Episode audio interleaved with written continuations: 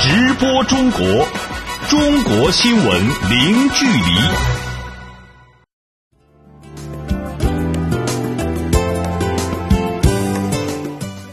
这里是直播中国节目，听众朋友你好，我是张俊。你好，我是小倩。来看今天节目的主要内容。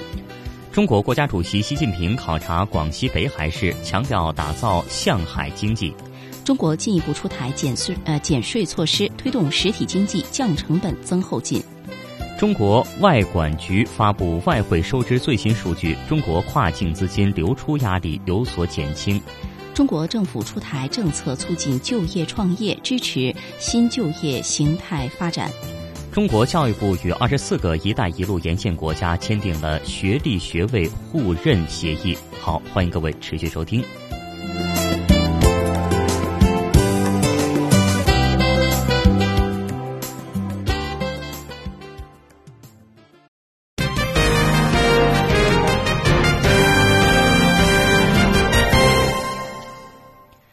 地处广西壮族自治区南端的北海市，三面环海，面向东南亚，是中国大西南连接东盟的最便捷出海口。十九号，中共中央总书记、国家主席习近平到广西壮族自治区考察调研。相关情况，我们来听本台特派记者吴倩发自北海的报道。抵达北海当天，习近平首先来到合浦汉代文化博物馆，参观海上丝绸之路文物精品展览。陶器、青铜器、金银器、水晶玛瑙、琥珀松石，一件件当地出土的文物，见证了合浦作为海上丝绸之路早期始发港的历史。习近平详细了解文物的年代、特点、来源，询问古代海上丝绸之路贸易往来、文化交流有关情况。可以把合浦汉代海上丝绸之路的文物概括为三个最，嗯，也就是文物数量最多、种类最丰富、样式最精美。在全国来讲，在全国来讲，史籍记载、专家考证啊，都充分的印证了合浦是海上丝绸之路最早的始发港，它还是连接陆上丝绸之路和海上丝绸之路的重要枢纽，也是汉代对外开放的重要门户。离开博物馆后，习近平冒雨考察位于北部湾畔的铁山港公用码头，听取码头规划和建设情况，了解广西北部湾经济区发展建设和面向东盟开放合作的情况。习近平表示，铁山港有区位优势，发展前景广阔，将是北部湾经济区一个重要依托。广西的发展，区域经济的发展，这个港口会起到很重要的这样的一个推动作用。我看把这个港啊，要好好的建设起来，把整个的这个北部湾各个港区都要建设好。港口建设那是很重要的。我们向海的经济啊，开放的经济啊，要想富先修路，但是你要想富也要开港口啊。临近傍晚，习近平又来到金海湾红树林生态保护区考察。沿着木栈道，总书记实地查看红树林生长和保护情况，详细了解红树林作为海洋卫士、海上森林对海洋生态环境的调节作用。他强调，要做好珍稀植物的研究和保护，把海洋生物多样性湿地生态区域建设好。记者吴倩，广西北海报道。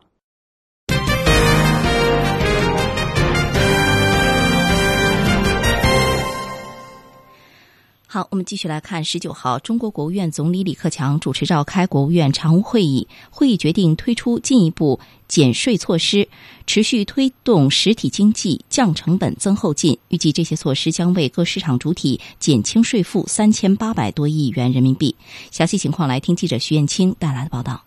当天的国务院常务会议决定，在今年一季度已出台降费两千亿元人民币措施的基础上，进一步推出减税的举措。第一项措施就是继续推进营业税改增值税，简化增值税税率结构。从今年七月一号起，将增值税税率由四档减至三档，取消百分之十三这一档税率，将农产品、天然气等增值税税率从百分之十三降到百分之十一等等。二是扩大享受企业所得税优惠的小型微利企业的范围，今后三年内将小微企业年应应纳税所得额上限由三十万元提高到五十万元人民币，减半计算应纳税所得额，并按百分之二十优惠税率纳税。三是科技型中小企业的研发费用税前扣除的比例提高到百分之七十五。四是在全国八个创新改革试验地区的科技企业可享受按投资额百分之七十抵扣应纳税，并扩大到个人投资者。五是从今年下半年起，商业健康保险个人所得税将税前扣除，每年最高限额两千四百元人民币。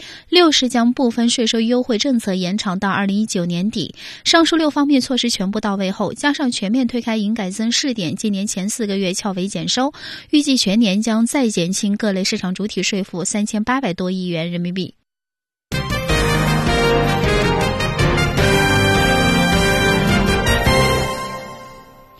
十九号，第七轮中欧高级别战略对话在北京举行。中国国务委员杨洁篪与欧盟外交与安全政策高级代表兼欧盟委员会副主席莫盖里尼共同主持。双方强调，在当前复杂多变的国际形势背景下，中欧应共同努力，以双边关系与合作的稳定性应对国际形势变化的不确定性。与会的莫盖里尼特别表示，此次会谈将为即将举行的中欧领导人会晤收获丰硕成果奠定坚实基础。相关内容，我们来听本台记者兰民发回的报道。本次会谈是杨洁篪与莫盖里尼第三次共同主持中欧高级别战略对话。当天在钓鱼台国宾馆进行的会谈分两个阶段，持续近三个小时。在会后共见记者时，莫盖里尼表示。当前欧中关系积极成熟、富有活力，是促进世界稳定和发展的重要因素。欧中加强合作，有利于增进双方利益，促进全球福祉。他说。当前我们生活的时代，地缘政治不确定性日趋增强，合作变得至关重要。中国和欧盟是世界重要力量，双方全面战略伙伴关系已进入前所未有的成熟阶段。我们是中国为欧盟外交安全政策的关键伙伴。通过合作，不仅能为全球稳定与发展发挥作用，也有利于解决困扰我们的地区问题。二零一四年，中国国家主席习近平访问欧盟，与欧盟领导人就发展中欧和平、发展、改革、文明的四大伙伴达成共识。在当天的会谈中，杨洁篪再次强调这一共识对中欧关系极具现实和长远意义。他表示，中欧双方同意继续共同引导全球化向包容发展，为国际社会注入正能量。我们很高兴地看到，双方都积极地致力于强化全面战略伙伴关系。对接彼此发展战略，全面落实中欧合作二零二零战略规划，进一步拓展务实合作，在全球治理、重大国际地区问题和防务安全领域的沟通协调也日趋紧密，中欧全面的合作关系更加突出。在当天的会谈中，关于中国加入世界贸易组织议定书第十五条问题，欧方表示重视中方关切。将遵守世贸规则，以启动有关修法程序。此外，欧方表示支持并积极参与中方举办的一带一路国际合作高峰论坛。对此，杨洁篪表示：“当前中国经济已经进入了转型升级的新阶段，中欧合作面临新机遇，双方将继续秉持开放理念，坚守合作主线，推动双方在经贸投资。”科技创新、人文交往等领域全方位合作。中欧双方已就对接“一带一路”倡议和欧洲投资计划达成共识。欧方愿积极参加下个月将在北京举办的一带一路国际合作高峰论坛，我们对此表示欢迎。记者蓝明北京报道。好的，以上感谢蓝明的报道。那么，国务委员杨洁篪在会见记者时，还针对当前朝鲜半岛形势阐述了中方立场。杨洁篪表示，当前朝鲜半岛形势紧张复杂，中方对此高度关注。中方反对任何加剧对立紧张的言行，主张有关各方都应为缓和局势做出切实的努力，推动有关问题回到对话协商解决的正确轨道。作为半岛近邻，中方将继续全面严格执行安理会决议，继续劝和促谈，为半岛和平稳定与无核化进程发挥应有的作用。据报道，近日朝鲜驻联合国副代表金仁龙称，朝鲜正准备进行再次核试，相关计划已经公开宣布，将会付诸实行。朝鲜副外相韩成烈也表示，朝鲜将会在每周、每月、每年进行更多的导弹试射。十九号，外交部发言人陆康在例行记者会上也表示，中方对于近期朝鲜核岛开发有关动向表示严重关切。我注意到有关报道，中方坚持实现半岛无核化、维护半岛和平稳定、通过对话协商解决问题的这一立场坚定不移。我必须强调指出，当前半岛形势已经高度复杂敏感，中方坚决反对任何加剧对立紧张的言行。所有有关各方都应当为缓和局势做出自己的切实努力。此外，据报道，日本政府近期也展开讨论，计划将朝鲜发射弹道导弹落入日本领海的情况认定为武力攻击紧急事态，以便向自卫队下达派遣命令。日本防卫大臣稻田朋美十八号称，朝鲜半岛有事时可派自卫队前往。在回答相关提问时，外交部发言人陆康说。近来，我们也已经多次强调，朝鲜半岛局势已经高度复杂敏感，所有有关各方呢都应当保持克制，应当共同努力降低这一地区的紧张状态，而不是相互刺激、火上浇油。在近期，中方与半岛核问题所有重要的相关当事方的接触中，各方也都明确表示不希望看到冲突和战争。这个毕竟呢，战端一起，后果谁也没法控制。我们希望所有真正致力于本地区和平的国家呢，都不要人为的渲染紧张。我们更要防止有人通过制造紧张、激化矛盾，利用本地区的局势，达到自身不可告人的政治目的。在当天的记者会上，外交部发言人陆康证实，国际刑警组织已经向犯罪嫌疑人郭文贵发出了红色通缉令，也就是红色通报。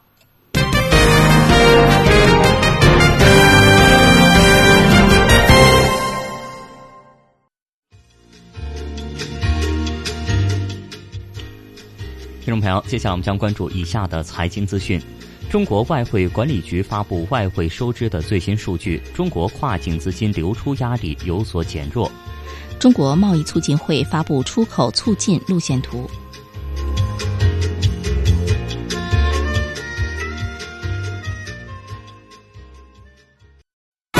直播中国，中国新闻零距离。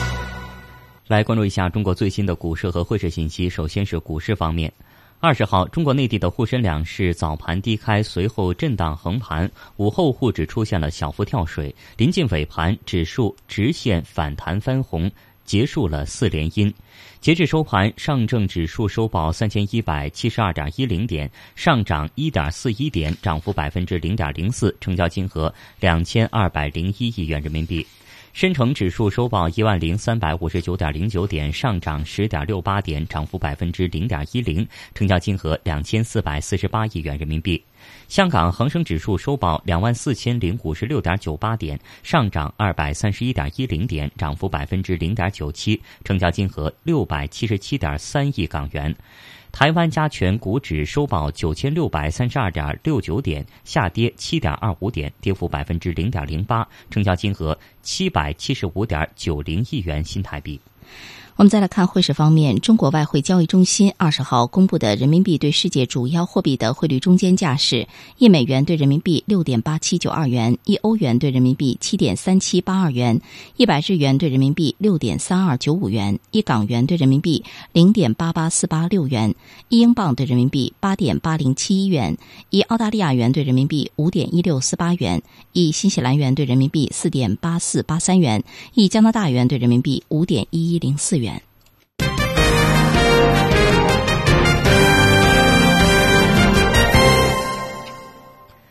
四月二十号，中国国家外汇管理局公布了今年一季度外汇收支主要数据。各项数据表明，今年以来，中国跨境资金流出明显放缓，外汇供求趋向平稳。相关内容，我们来听本台记者王磊、赵阳发回的报道。外汇管理局公布的最新数据显示，从银行结售汇数据看，二零一七年一季度银行累计结汇二点五九万亿元人民币，结售汇逆差两千八百一十五亿元人民币。从银行代客涉外收付款数据看，累计涉外收付款逆差一千七百三十六亿元人民币。国家外汇管理局新闻发言人、国际收支司司长王春英表示，今年以来，中国跨境资金流出压力进一步减轻，特别是二三月份，中国外汇供求趋向基本平衡，外汇储备余额连续两个月回升。外汇供求趋向基本平衡，反映了中国跨境资金流动逐步向均衡状态收敛的大趋势。他表示，内外部环境的变化是导致这一变化的主要原因。那么一季度呢，跨境资金流动形势好转，它和市场的呃形势。呃，环境的变化是密切相关的。一方面来看呢，近期国内经济企稳，提振了市场信心，也体现了经济基本面的基础性作用。另一方面呢，在一季度看呢，外部的环境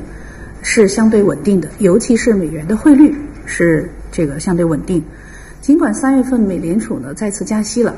但是呢，美元的指数呢是窄幅波动，并且呢，在一季度总体呢是这个回落百分之一点八的。那国际金融市场运行也是比较平稳的，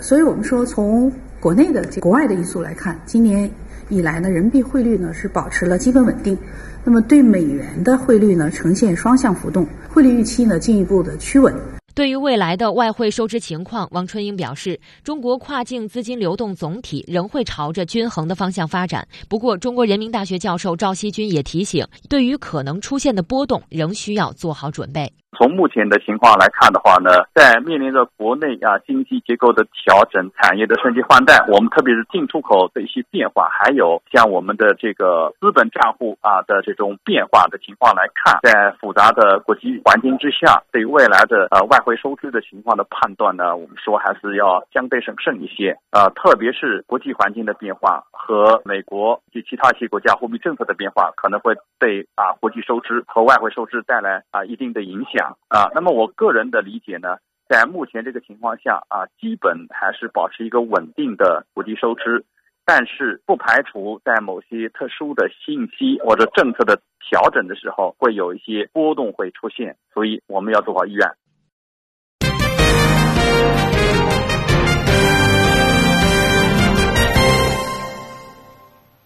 继续来看，为向中国的外贸企业和决策机构提出针对性建议，十九号，中国国际贸易促进委员会发布了二零一七年版本的中国贸促会出口呃出口促进路线图，介绍了中国五十个重点出口市场的经贸形势和机遇。贸促会还表示，未来中国将扩大从美国进口和对美投资，来保持中美贸易平衡。我们来听一下本台记者陈宇发回的报道。作为出口决策参考的工具书，今年的路线图基于五百万条底层数据，介绍了中国五十个重点出口市场的经贸形势和机遇，还详细列出了三百零六个优质出口促进项目。从项目主办地来看，涉及北美洲项目二十五个，欧洲项目三十六个，亚洲不含中国项目六十七个，非洲项目九个，大洋洲项目四个等等。此外，网络版的路线图项目数量更多，达到三百四十九个，涉及的出口市场范围更广。据中国贸促会贸易投资促进部部长林顺杰介绍，和去年相比，今年的路线图含金量更高。第一呢是这个出口形势和机遇分析的含金量和可读性，我们认为有比较大的提高。第二呢就是这个路线图的出口促进项目的质量和数量有了进一步的提升，项目总数大概应该是去年的三倍多。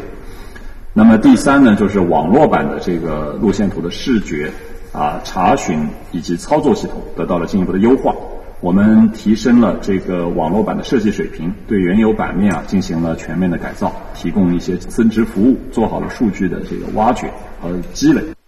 据介绍，这一路线图结合两国政经关系、各国经济发展、地缘政治、贸易互补性、产业联系度和竞争对手等维度，对各国进口来源地规模、增速和结构进行解读。向外贸企业和决策机构提出一国一策的针对性建议。路线图对各国前十位进口商品的分析显示，商品呈现以汽车、药品、手机、计算机、飞机为主的结构特征。从二零一六年看，美国从中国进口的产品中，通讯设备、计算机领域商品优势明显，汽车零配件等领域也占有一定的比重。路线图还指出，美国新政府更具有保护主义色彩的贸易政策将给中美贸易带来消极影响。电子、纺织、化工、钢铁、橡胶等领域面临双反的威胁较大。与此同时，美国退出跨太平洋伙伴协定 （TPP），客观上消除了对中国潜在的不利影响。但美国仍然是全球最大的进口国，潜力巨大。据林顺杰介绍，日前中美元首举行会晤，双方就减少美中贸易逆差问题制定了百日工作计划，未来，中国将扩大从美国的进口和对美投资，来保持中美贸易平衡。据了解，这是中国贸促会第二次发布出口促进路线图。二零一六年首次发布路线图后，被收集到出口路线图的促进项目获得了企业的关注度和参与数量大大提高。以浙江贸促会为例，企业跟随出访增加了三倍，签约量增加了两倍以上。记者陈宇北京报道。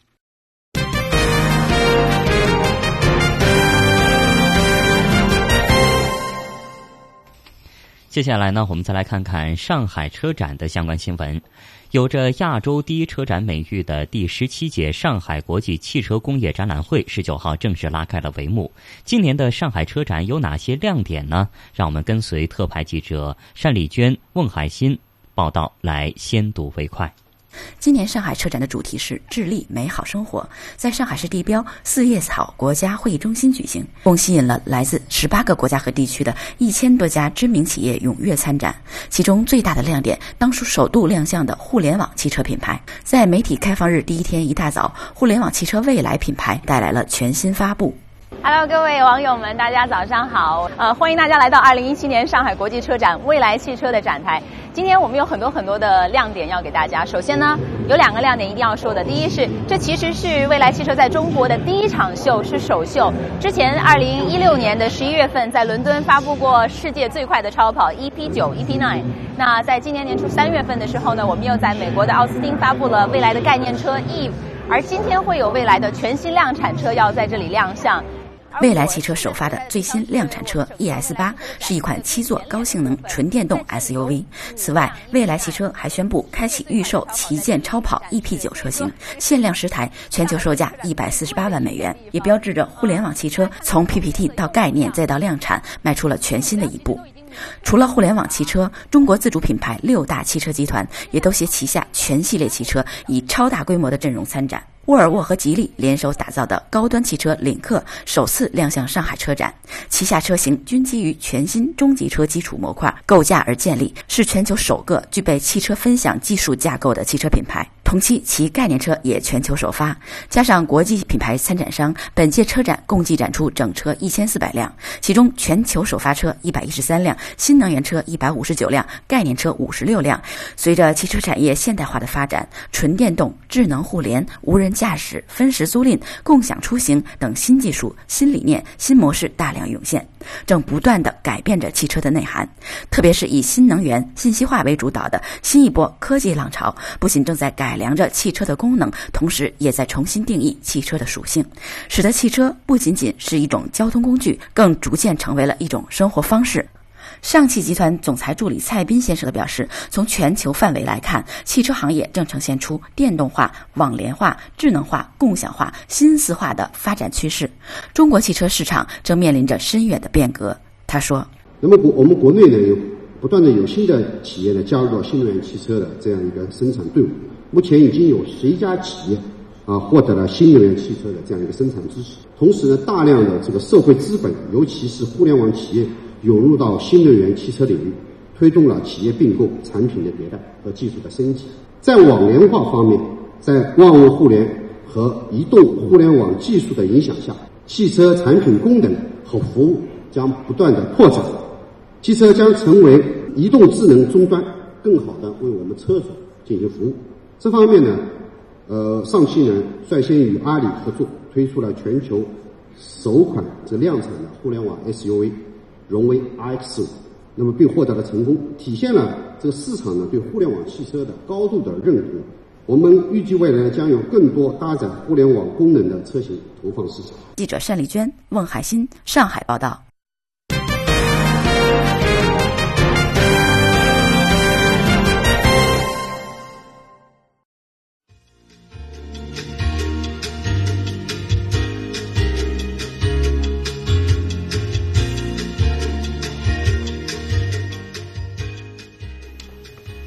好，听众朋友，欢迎您持续关注直播中国节目。节目的下半段时间，我们将一起来关注中国政府出台政策，促进就业创业，支持新就业形态发展。中国教育部与二十四个“一带一路”沿线国家签订了学历学位互认协议。联合国举办中文日主题展览活动。我们希望各位听友把您感兴趣的话题或者对我们节目的意见或建议，通过电话与我们取得联系。我们的电话是八六幺零六八八九二零三六八六幺零六八八九二零三六。你也可以通过 email 啊与我们取得联系。我们的 email 是 china at c i dot com dot cn。我们期待您的参与。稍后直播中国继续回来，欢迎您持续锁定收听。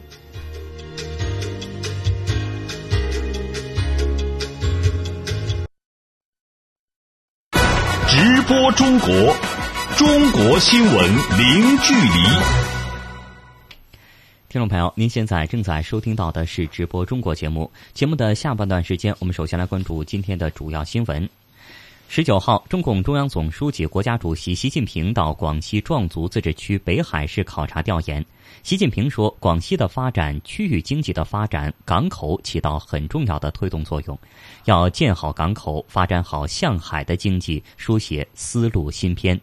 十九号，中国国务院总理李克强主持召开国务院常务会议，会议决定推出进一步减税措施，持续推动实体经济降成本、增后劲。预计这些措施将为各市场主体减轻税负三千八百多亿元人民币。十九号，第七轮中欧高级别战略对话在北京举行。中国国务委员杨洁篪与欧盟外交与安全政策高级代表兼欧盟委员会副主席莫盖里尼共同主持。双方强调，在当前复杂多变的国际形势背景下，中欧应共同努力，以双边关系与合作的稳定性应对国际形势变化的不确定性。二十号，中国外管局发布了外汇收支最新数据。数据显示，中国跨境资金流出压力有所减轻。中国政府日前发布了关于做好当前和今后一段时期就业创业工作的意见。这一文件要求采取多项措施，做好当前和今后一段时期的就业创业工作。专家表示，新一轮政策将向新兴业态和新就业形态以及基层倾斜。记者十九号从教育部获悉，自二零一六年印发推进共建“一带一路”教育行动以来，中国已经与二十四个“一带一路”国家签订了学历学位互认协议，并持续加大与沿线国家合作办学的力度。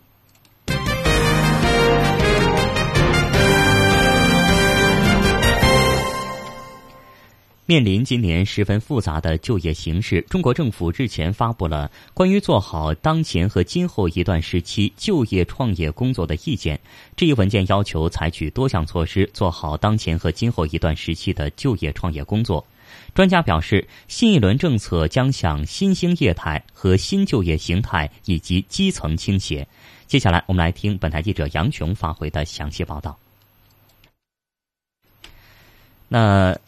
这个杨份文件指出，就业是十三亿多人口最大的民生，也是经济发展最基本的支撑。坚持实施就业优先战略和更加积极的就业政策。意见提出了五个方面的政策措施，包括坚持实施就业优先战略，支持新就业形态发展，促进以创业带动就业，抓好重点群体就业创业，强化教育培训和就业创业服务等。中国劳动保障科学研究院院长刘彦斌认为，这一轮就业促进政策有三个方面的特点。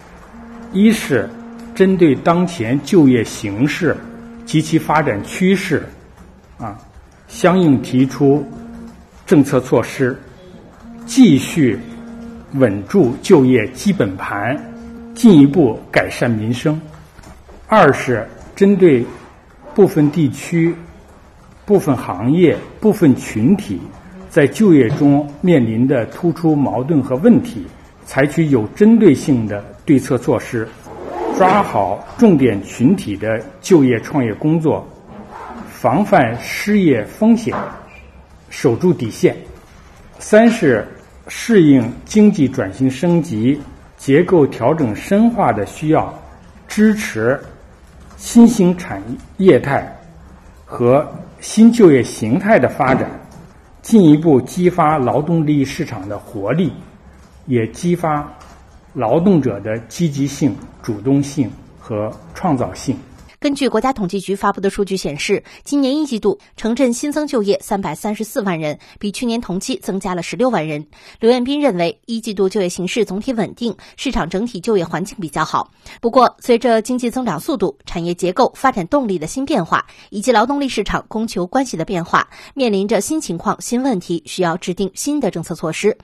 刘彦斌所说的新变化，就包括新兴企业以及新就业形态的出现，比如与很多人生活息息相关的快递小哥、外卖小哥、网店小二等等。对此，新的就业政策提出了针对性的举措。文件指出，支持新就业形态发展，将鼓励创业创新发展的优惠政策面向新兴业态的企业开放，探索适应灵活就业人员的失业和工伤保险保障机制。刘彦斌介绍说，这个文件啊，也提出了呃两大方面的新举措。第一呢，是明确提出支持新兴业态发展，推动政府部门带头购买新兴业态企业的产品和服务，这也是新提法。第二个方面就是完善适应新就业形态特点的用工和社保制度，主要是指税收减免、社保补贴和。创业担保贷款文件还要求呢，要加快网上社保建设，建设呢全国住房公积金异地转移接续的平台，然后为从业者跨地区参保转移接续提供便利。现在正在建设，叫啊，让从业者更加方便的办理这些社保关系啊啊劳动关系啊，享受社保服务，享受公共就业的服务。正如上述介绍的，针对新就业形态下的扶持政策非常令人关注。例如，文件指出，新兴业态企业的从业者中，签订劳动合同的可参加职工社会保险；其他从业者没有签订劳动合同的，可以按照灵活就业人员身份参加养老和医疗保险，并且缴纳住房公积金。文件还要求探索适应灵活就业人员的失业和工伤保险保障机制。另外，在此轮推出的新政策中，将高校毕业生、化解去产能而转岗的工人等人群。列入了重点关注的范围。今年中国高校毕业生总量是七百九十五万，比上一年增加了三十万人，创下了历年新高。刘彦斌表示，引导高校毕业生到基层去，在这次文件中也有明确的政策导向。一是更好的发挥政府购买服务的作用，啊，就是呃聚焦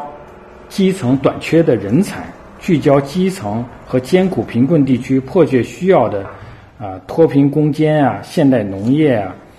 呃，教科文卫的重点领域，开发更多适合高校毕业生的岗位。再一个呢，就是拓展基层机关事业单位的就业空间。啊，编制政策，啊，编制标准也要向基层适当的倾斜，发挥中小企业吸纳高校毕业生这个就业主力军的这个作用，支持高校毕业生到基层去创新创业。记者杨琼，北京报道。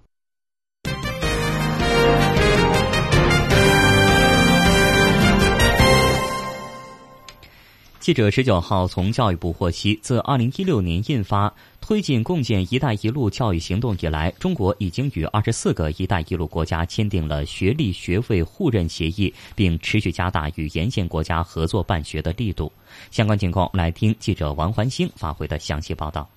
据了解，当前中国教育部先后与四十六个国家和地区签订了学历学位互认协定，其中“一带一路”国家二十四个。据教育部国际合作与交流司司长许涛介绍，这也是一带一路沿线国家对中国教育质量的认可，有利于促进人员交流的往来。那么，在协议签署以后，实际上对于我们和这些相关国家这种学生的交流也很重要。就是我们比如到国外去留学，他们回来他们的学历我们是认可。然后他们的学生来中国学习以后回去，在他们的国家，中国的这个学历是认可，这样才可能说我们有更多的学生啊到这些国家去留学，人员交流嘛，特别是学生交流，就是我们国际合作的一个很核心的一项工作。那么实际上我们是在政策的层面打通了这个通道。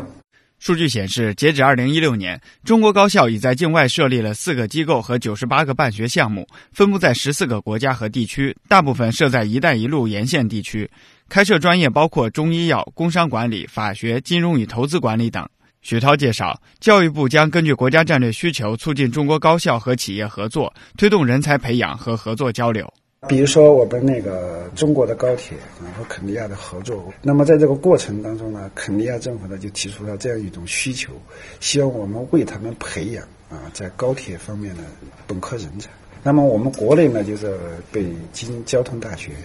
承接了这样一个任务啊。那么我觉得这样一些项目啊，全国还有很多，呃，我觉得是非常好的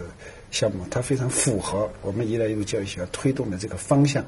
此外，为了落实推进共建“一带一路”教育行动方案，中国教育部提出分批签署省区部共建合作协议方式，搭建省区部“一带一路”教育行动合作推动平台。目前已与内蒙古、吉林、黑龙江等十四个省份签订了协议。教育部副部长田学军指出，根据合作备忘录，教育部将统筹协调国内外优质资源，以服务“一带一路”建设、构建“一带一路”教育共同体为总目标。提供人才支撑，促进民心相通，实现共同发展。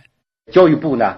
将按照协议开展七方面重点支持，即呢，在宏观指导、双向留学、涉外办学、国别与区域研究、人文交流、能力建设，还有平台建设等七个方面，予以啊签约省市实质性的支持，来引领和推动签约省市。发挥其区位优势和地方特色，协作呢推进“一带一路”教育行动。记者王欢星北京报道。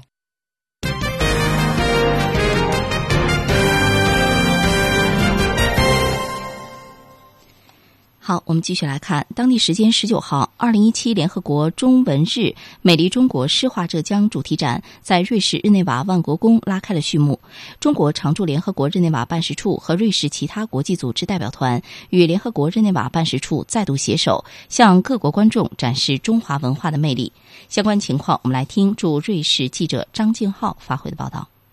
这是自二零一零年以来联合国第七次举办中文日活动，今年主题为“美丽中国，诗画浙江”。通过图片展以及书法、茶艺、扇面艺术、木雕、制笔等现场手工艺表演，立体展示了多姿多彩、具有浙江特色的中国文化。中国常驻联合国日内瓦办事处和瑞士其他国际组织代表马昭旭在开幕式致辞中介绍说：“浙江省位于中国东南沿海，素有文化之邦的美誉，思想家、文学家、艺术家人才辈出，堪称中华文化的一颗璀璨明珠。”马昭旭表示，希望此次活动能够增强两国彼此的了解与友谊，促进人类文明交流互鉴。他说：“今年的一月十八号，中国国家主席习近平到访了。”联合国内瓦总部，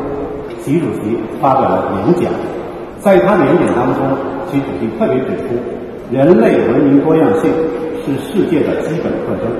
也是人类进步的源泉。那么，在今天这样一个阳光灿烂的美好日子里，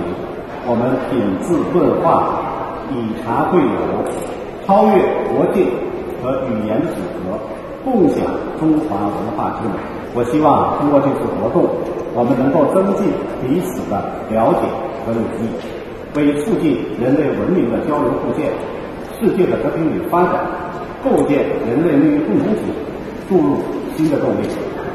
活动当天吸引了上百位观众前来参观体验。一位联合国工作人员对此次主题展览赞不绝口，并指出每个国家都应保持自己独有的文化色彩。这次展览非常棒，的确展现了一个美丽中国。要继续这样做下去。我希望每一个国家都保持自己的文化。现在大家都趋于做同样的事情，对此我是反对的。中国有中国的文化，要坚持发扬下去。我希望每个国家都保持其自身的色彩。记者张静浩，瑞士日内瓦报道。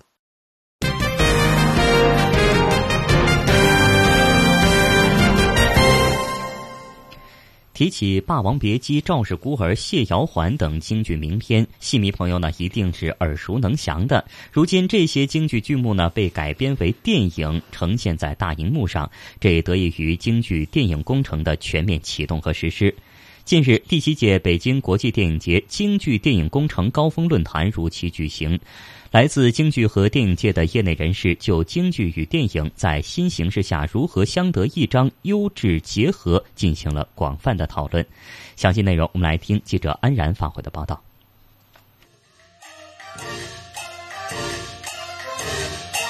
京剧电影工程自二零一一年七月启动以来，历时五年多的时间，已经成功完成了《龙凤呈祥》《霸王别姬》《状元梅》等第一批十部影片的拍摄和公映工作。在今年的北京国际电影节上，经典京剧电影也作为特别单元引人注目。中国戏剧家协会秘书长、戏曲评论家崔伟在京剧电影工程高峰论坛上表示，十部经典剧目的选择和制作，使得有着百年历史的京剧电影呈现出前所未有的新面貌、新成果和新高度。工程既有着对传统优秀精华的追寻，更有着对传统文化创造性转化、创新性发展的时代践行。工程影片的审美价值基础上，体现出了中国传统文化伴随时代前进的步伐和做出的新的贡献，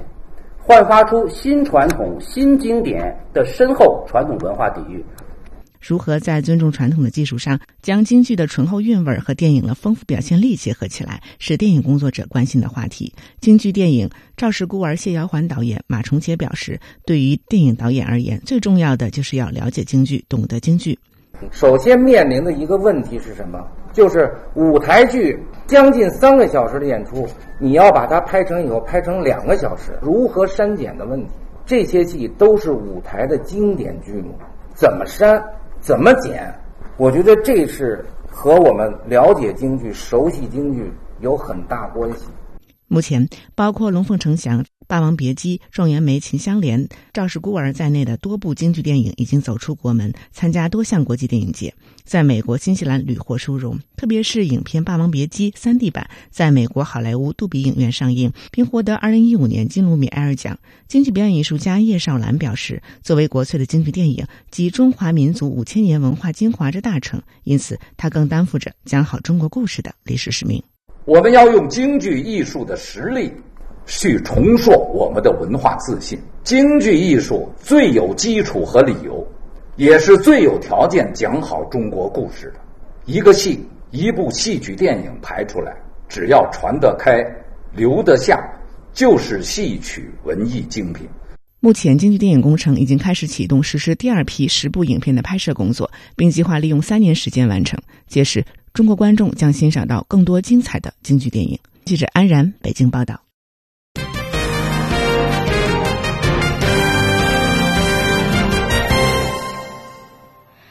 好，我们继续来关注香港特别行政区政府惩戒惩教署十九号证实，当年曾犯下大案、震惊香港社会的一代贼王叶继欢，在囚禁二十年之后，于当天凌晨病死于羁押病房，终年五十五岁。详细情况来听一下记者丁一鸣带来的报道。这个叶继欢呢，是一九六一年生于广东的海丰，十七岁的时候偷渡来港，从一九八四年开始就连续犯案，是这个二十世纪末香港最著名的贼王之一，跟这个世纪大盗张子强是齐名啊。最令香港人印象深刻的是，这个叶继欢集团在一九九三年旺角街头打劫金铺期间，跟这个接报到场的警察交火，有市民在当时是拍下了叶继欢手持 AK 四十七自动步枪当街。跟警察对峙的这个影像，当时是轰动一时。呃，叶继欢呢曾经和张子强合作，犯下了许多的这种大案，并且参与策划绑架李嘉诚长子李泽钜的这个案件。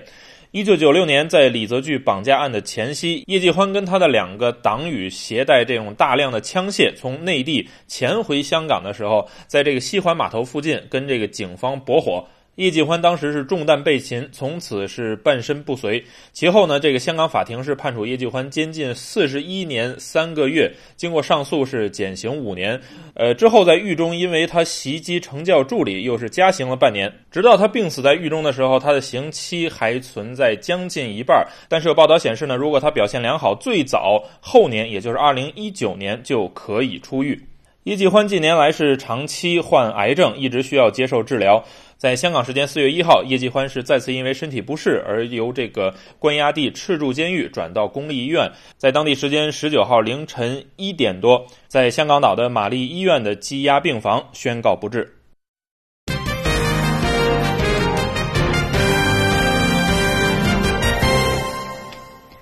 十九号召开的中国国务院常务会议通过了《中华人民共和国公共图书馆法》。草案决定将草案提请全国人大常委会审议。这份草案明确了政府加强公共图书馆建设的责任和鼓励社会力量参与的要求，并对公共图书馆运行管理制度应当承担的服务功能和加强数字资源建设、实现线上线下融合等作出了规定。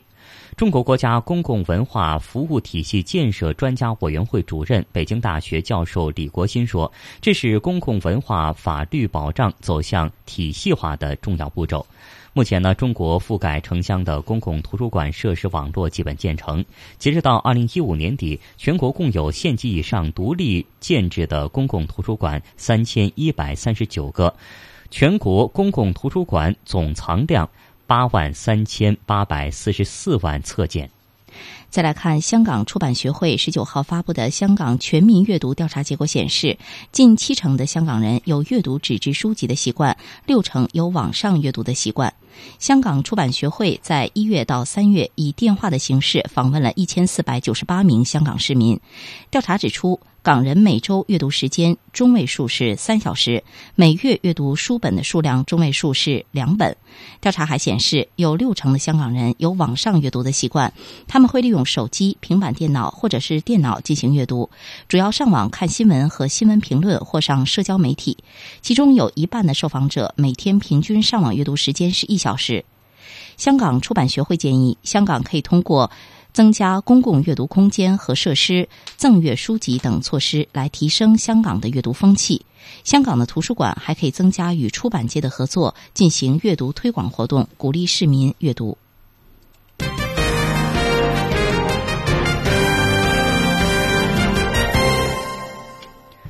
中国人力资源和社会保障部副部长尤军十九号在云南玉溪表示，近年来，中国以更加公平、更可持续为目标，深入推进社会保障制度改革，加快实施全民参保计划，社会保险覆盖范围持续扩大，其中养老保险参保人数达到八点九亿人，医疗保险参保人数超过十三亿人，基本实现了全民覆盖。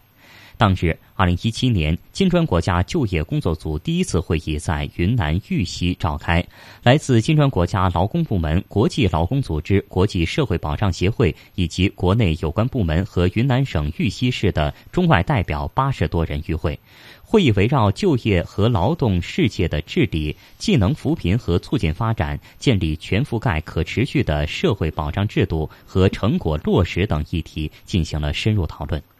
再来看中国消费者协会二十号披露，根据中国消协组织受理投诉情况统计，二零一七年第一季度，全国消协组织共受理消费者投诉十二点三三万件，解决九点六三万件，投诉解决率是百分之七十八点一，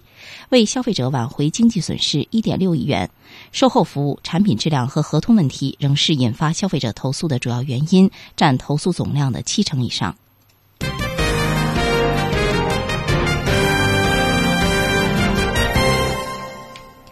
接下来，我们来看海外华人社区发生的相关新闻。根据美国《侨报》的报道，当地时间十八号，美国洛杉矶蒙特利公园市市长西柏斯顿在市政厅向美国第一位华裔女市长陈李婉若。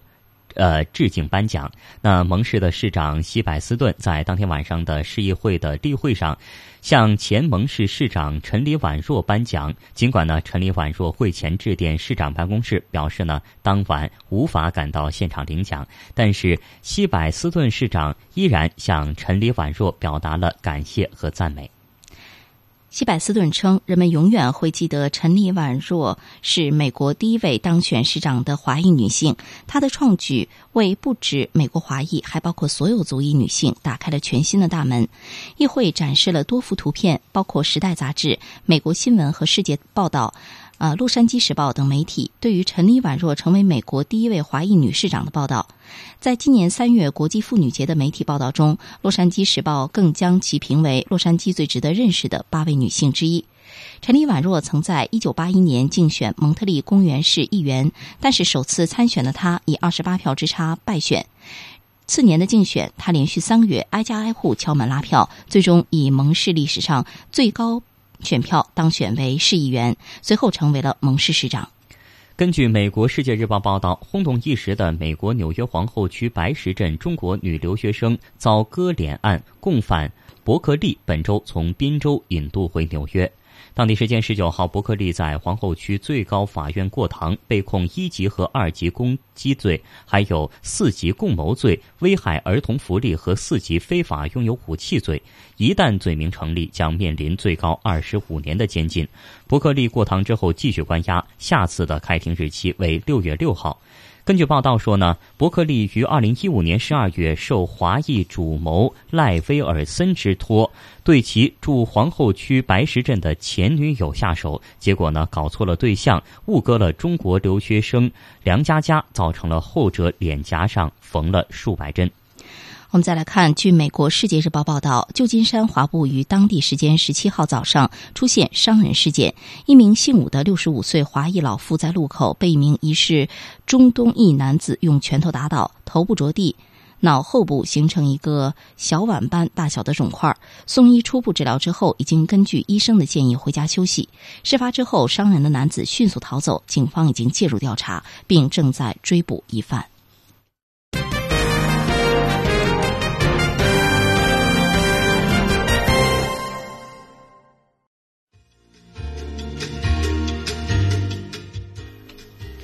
好，听众朋友，在节目的最后，我们再来一起回顾一下今天节目的主要新闻。中国国家主席习近平考察广西北海市，强调打造好向海经济。中国进一步出台减税措施，推动实体经济降成本、增后劲。中国外汇管理局发布外汇收支最新的数据，中国跨境资金流出压力有所减轻。中国政府出台政策，促进就业创业，支持新就业形态发展。中国教育部与二十四个一带一路沿线国家签订了学历学位互认协议。好的听众朋友这一时段的直播中国到这儿结束了感谢您的收听再会。再会。